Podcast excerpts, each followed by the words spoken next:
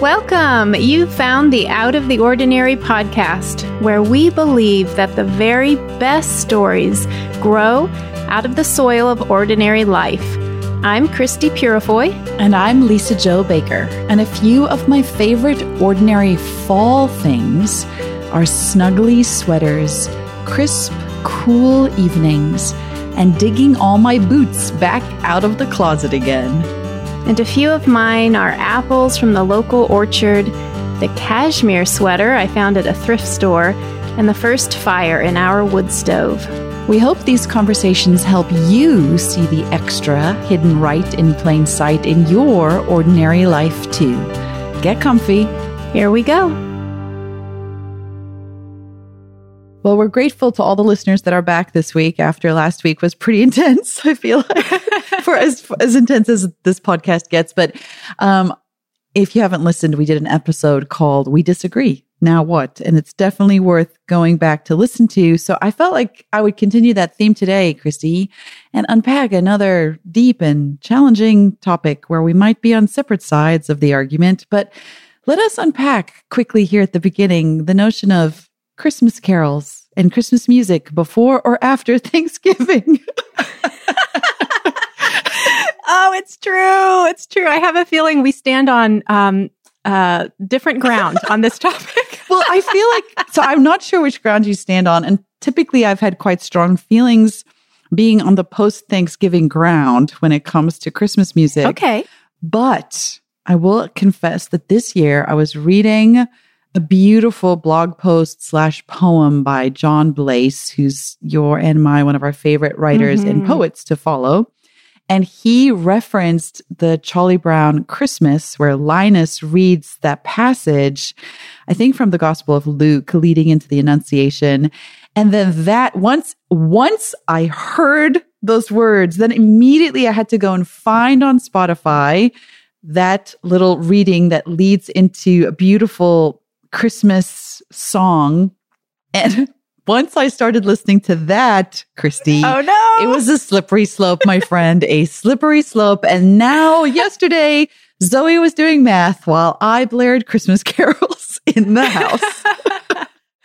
oh, that's great, Lisa-Jo. I feel like if there is any year, any Christmas where I can forgive that, it is this year where I know I've seen on social media friends and family um, who normally would be very strict about when they put up their Christmas tree, for instance. Right. Lots of people are putting up their trees early. I have and noticed I think it's just trend. because we're at, yeah, we're at home and things have been hard and we are just ready for happy. We are ready for Christmas. But so Lisa-Jo, so I get it. I, you know, no, um, no criticism from me, except I will share here in our house. I am so funny about this, as I'm sure you I know. guessed that not only have I always been strict about no um, Christmas music before Thanksgiving, but not only that, Lisa-Jo, I keep Christmas music for Christmas. I have Advent playlists. Oh, we listen to wow. Advent music in our house. And so what my kids say is, what is the Mom, difference? Your Mom, your Christmas music is so sad. Oh, that's the difference. it's like leaning into the ache and the longing and the yearning. So it's like, you know, come, oh, come, Emmanuel. And, um, the, oh, that hymn I love, like keep, keep silent, all mortal flesh, keep silence. And yeah. It's, very moody and the downer music. Just say it. That's, right. It, it is not jingle bells. Let me just say, but I love my Advent music. I love it so much. I love the, I love how it leans into that like shadow side of the season before yeah. you get to the light. Right. And so in my mind, I want to soak it up because once we get to Christmas, that's not, that's not the time for those for that, you know, for that music. So I save the Christmas music for Christmas unless my kids are in charge of of the music and then it's like, you know, Santa and all the rest of it. But actually that reminds me, Lisa-Jo. So this week I've been um I have actually kind of dipped my toes because I've been listening to a really excellent playlist um, a friend, Tamara Murphy, made. And she is, um, she's in our Black Barn Collective community. And she will be presenting at a, an Advent event that we're, we're um, hosting the Black Barn Collective. And as part of that, she created a playlist for everyone who participates themed around the Annunciation. So because I'm putting the content together, I have access to the material early and I've been listening to this playlist she created and it's so beautiful. It's so creative. And I honestly can't believe how many gorgeous songs she found that reflect on either directly or indirectly this story of Gabriel visiting Mary in her home. So I've been listening to that um, this week. In fact, just before recording with you here, I went for a walk and I was listening to it again. And I was I was I realized, wow, when when Gabriel came to Mary, it was like the extraordinary just broke right into her ordinary. I mean, she was at home, she was in prayer um, this young woman, really a girl, and this extraordinary visitation. And so I was walking and listening and thinking, I don't know if I if I could believe that. Like, do I believe that the extraordinary could ever show up in my home, in my ordinary? I think in different seasons of my life, maybe, but in this hard year, this this 2020 year, I think I have lost touch with that. And I know you and I here on this podcast, we love ordinary. We love ordinary life and we celebrate that. And we are so blessed to like turn our eyes to the ordinary and see um, the extraordinary gifts it holds. But I think, I think there are seasons, there are times, there is this possibility that sometimes um, it's not just that you get a new perspective on your ordinary, but sometimes you are visited, like the extraordinary just breaks in. So I was thinking about that this week and I want to I want to lean into that hope. It's something like rose up in me like maybe maybe this could still happen. Not exactly. Like I don't actually expect Gabriel himself in my bedroom. but I, I, do you know what I mean by just that extraordinary right. breaking in and the hope and the joy it brings? I mean, absolutely, especially because the hard thing about 2020 is I think there's been a lot of extraordinary, but none of it has been great. Like it's yes, all been really yes, bad. There's yes, so much extraordinary awfulness that's happened. That's it. I, hadn't even put that together, but you're right. You're right. So to be- what what might it look like to believe again in an extraordinary that is extraordinarily good? right. Well? And I think what's helpful once again isn't scripture so wonderful that it's written in a way with intentionality that we can relate when we're coming out of hard things. And so when Mary's announcement happened, she wasn't living even her ordinary life was in many ways struggling, right? I mean, they were under an oppressive Roman regime. When she was pregnant, they would have to travel miles and miles for a census that essentially was because of the ego of the ruler at the time. And they were completely, you know, at the mercy of the whim of the powers that be. They didn't have any real autonomy over their own lives.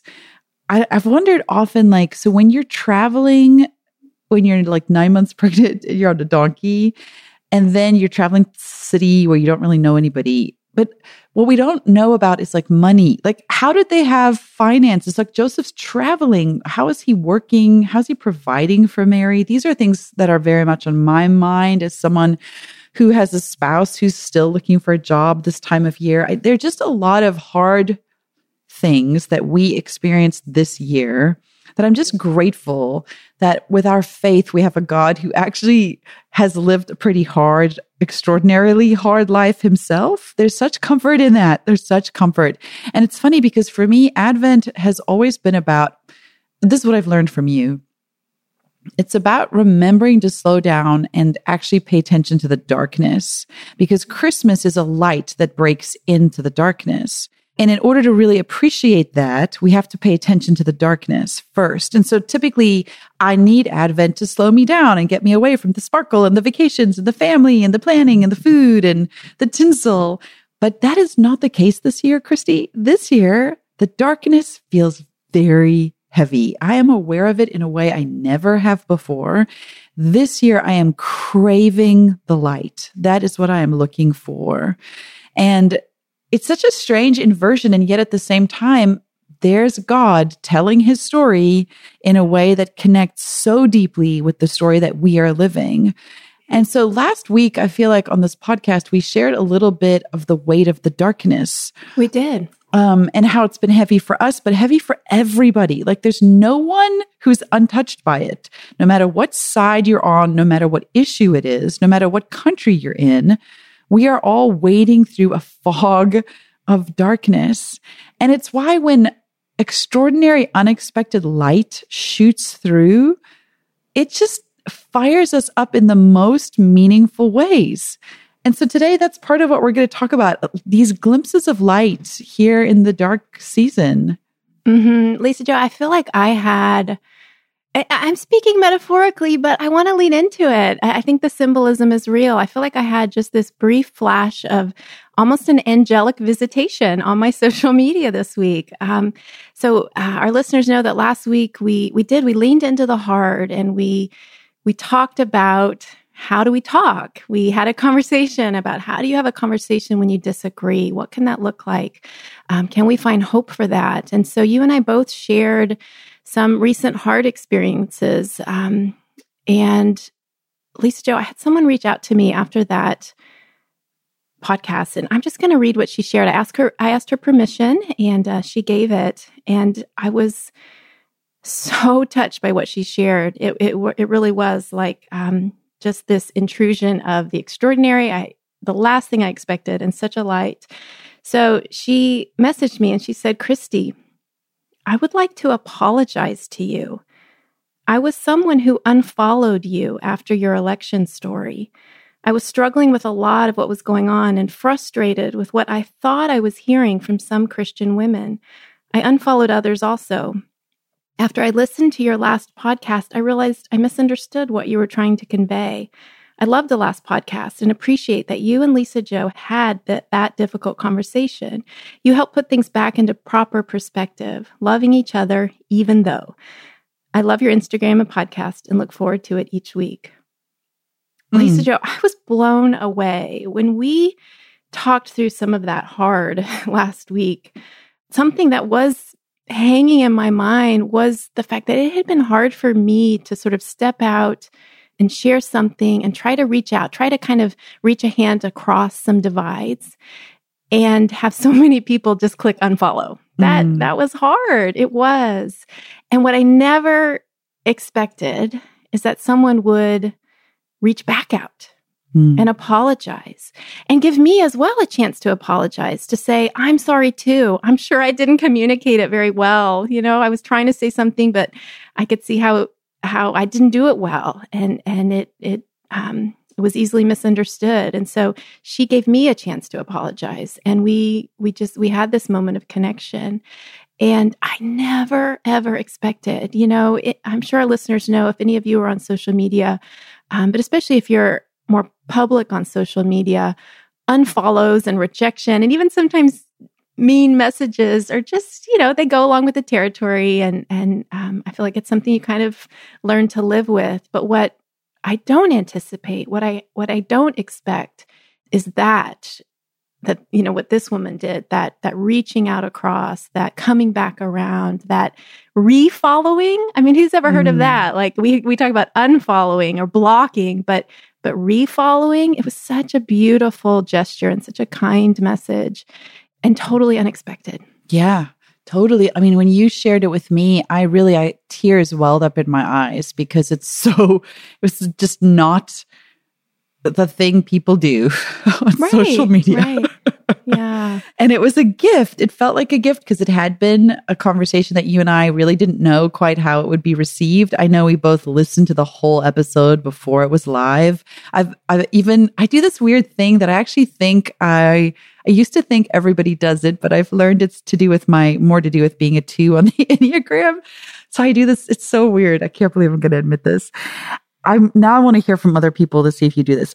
I do this thing where if I've written something or I've recorded something, even if I've proofed it, I've listened to it myself. If I hear a comment from somebody about it, then I immediately go back and re listen or reread from their perspective. Uh, Isn't that crazy? It's like I can suddenly I like want to step into their shoes as if someone's from the for the first time like engaging with this material. And so my brain does this weird thing where it tries to trick me into thinking, "Oh, now you're reading it like so and so. This is how mm. they experience it." And so I kept trying to do that with this episode wondering how would it how would it hit people? You know, how would it connect with them?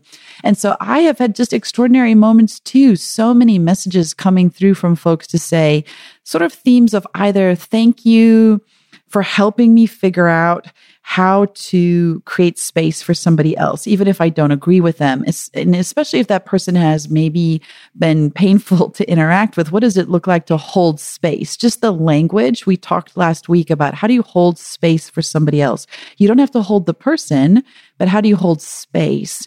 And you and I have talked about that. When you put language around something, it's very empowering and it helps you understand what it is you're trying to do. We're not going to be bosom buddies with everybody, but we can hold space. And it's especially painful when we're trying to figure out how to do it in our own families. So we heard from listeners who the conversation last week gave them language for what they're trying to accomplish around their own tables. And anytime you hear that a conversation or something you wrote or created was actually helpful to somebody yeah. else, it's so rewarding. yeah. It's so rewarding. So just thank you to those who've reached out to us. But now I feel like I'm going to move from the sublime to the ridiculous. And you know what I'm going to talk about because it's so crazy. But it is like, I really feel like metaphoric in terms of this idea of sometimes things we think are finished, that cannot be resurrected, that are done. I mean, the nation of Israel was at that point, right? Like, where's the Messiah? Where's the Messiah? And completely out of Nazareth, can anything good come? Like, places you don't expect, like good things can come. And you guys, there's so much more profound stories I could share this week from my personal life, from dear family members who've been very, very sick. Um, very sad stories we've walked the last couple weeks, but I feel almost like they're too tender to talk about. So instead, I'm going to share a little slice of the ridiculous with you. so, so here we go and I'm going to guess I got to give like a PTSD trigger warning. This is a pet story. If you have children listening, it has a happy ending, okay? But be warned. So there's some danger to pets involved in this story. okay. I am not That's laughing good. I'm glad at you, your pet. I'm glad you gave that warning. That's yes, good. it's an important warning. Okay, here we go. So we have four cats.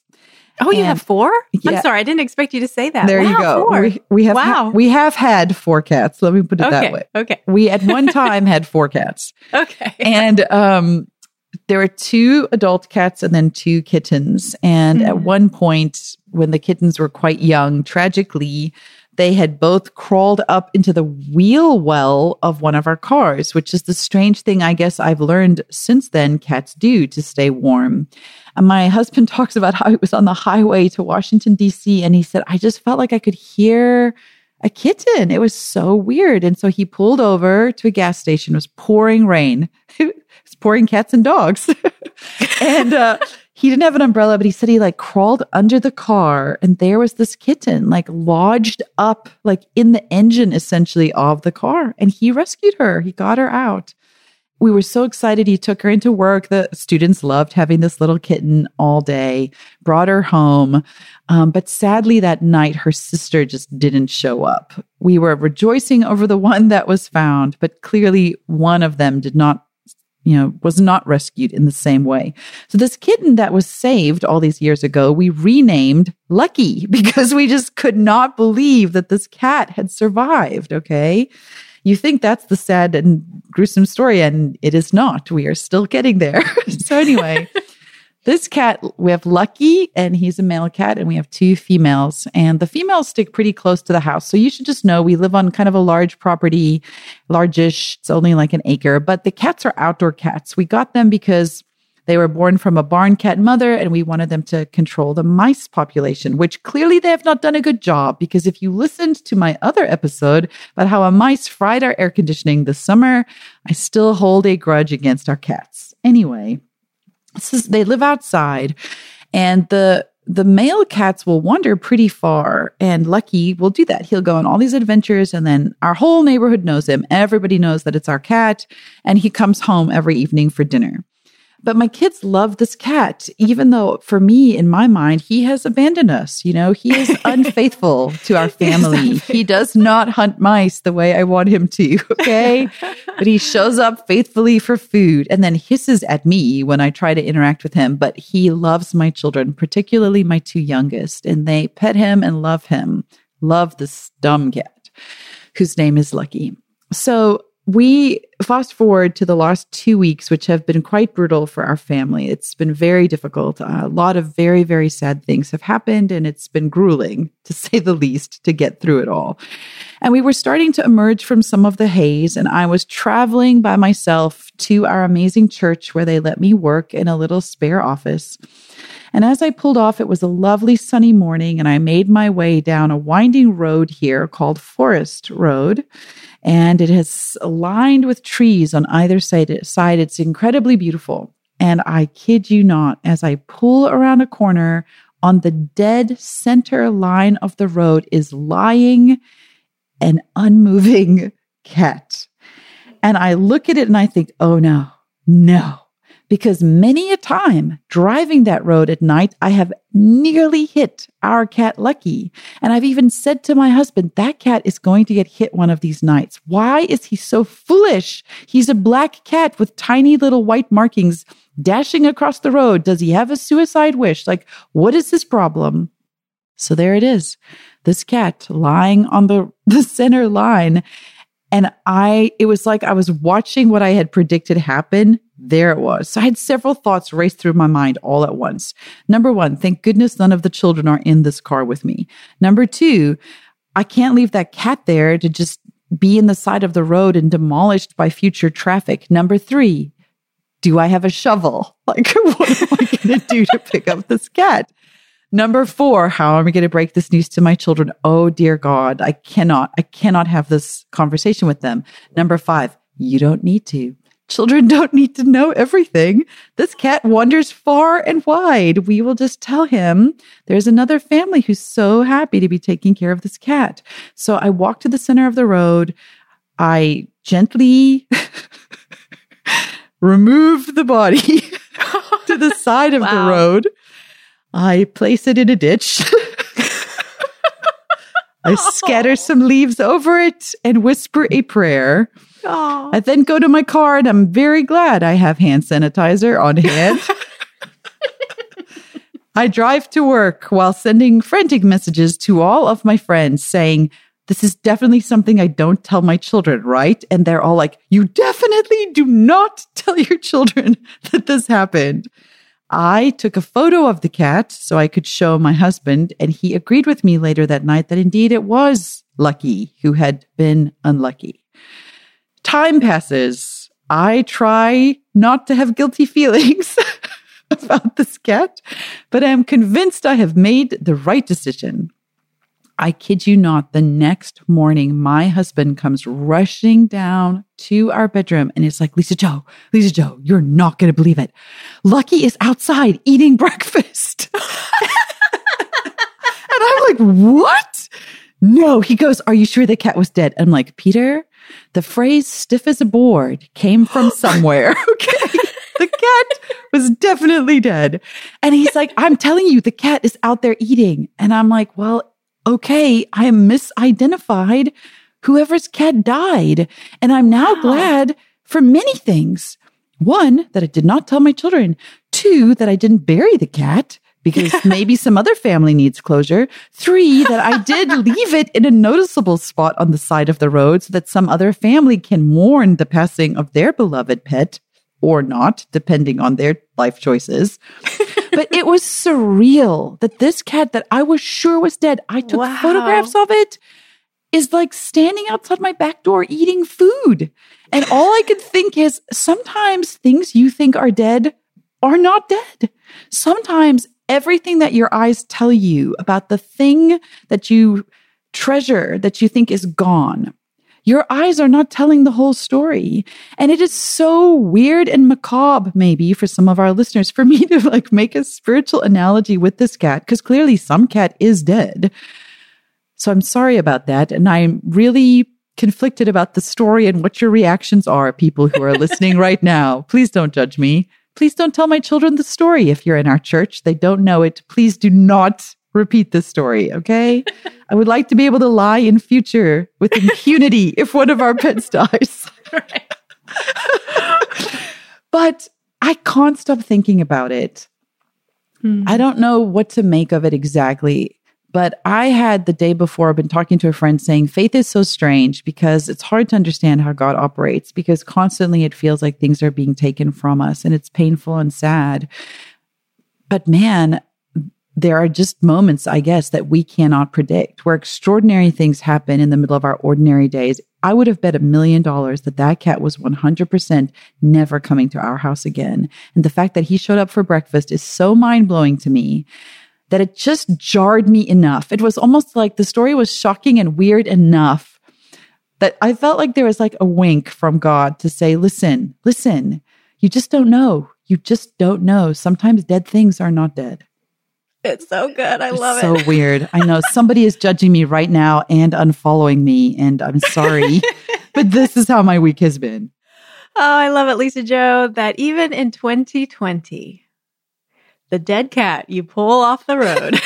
so messed up might not be your beloved Lucky. Or maybe cats do have nine lives. I don't know. Don't know. But the, I think the moral of the story is that we just don't know. And maybe this year has kind of dragged us down. I know it has me just enough that we're now expecting bad things. We're expecting hard yeah. things. And yes, there will be hard and bad.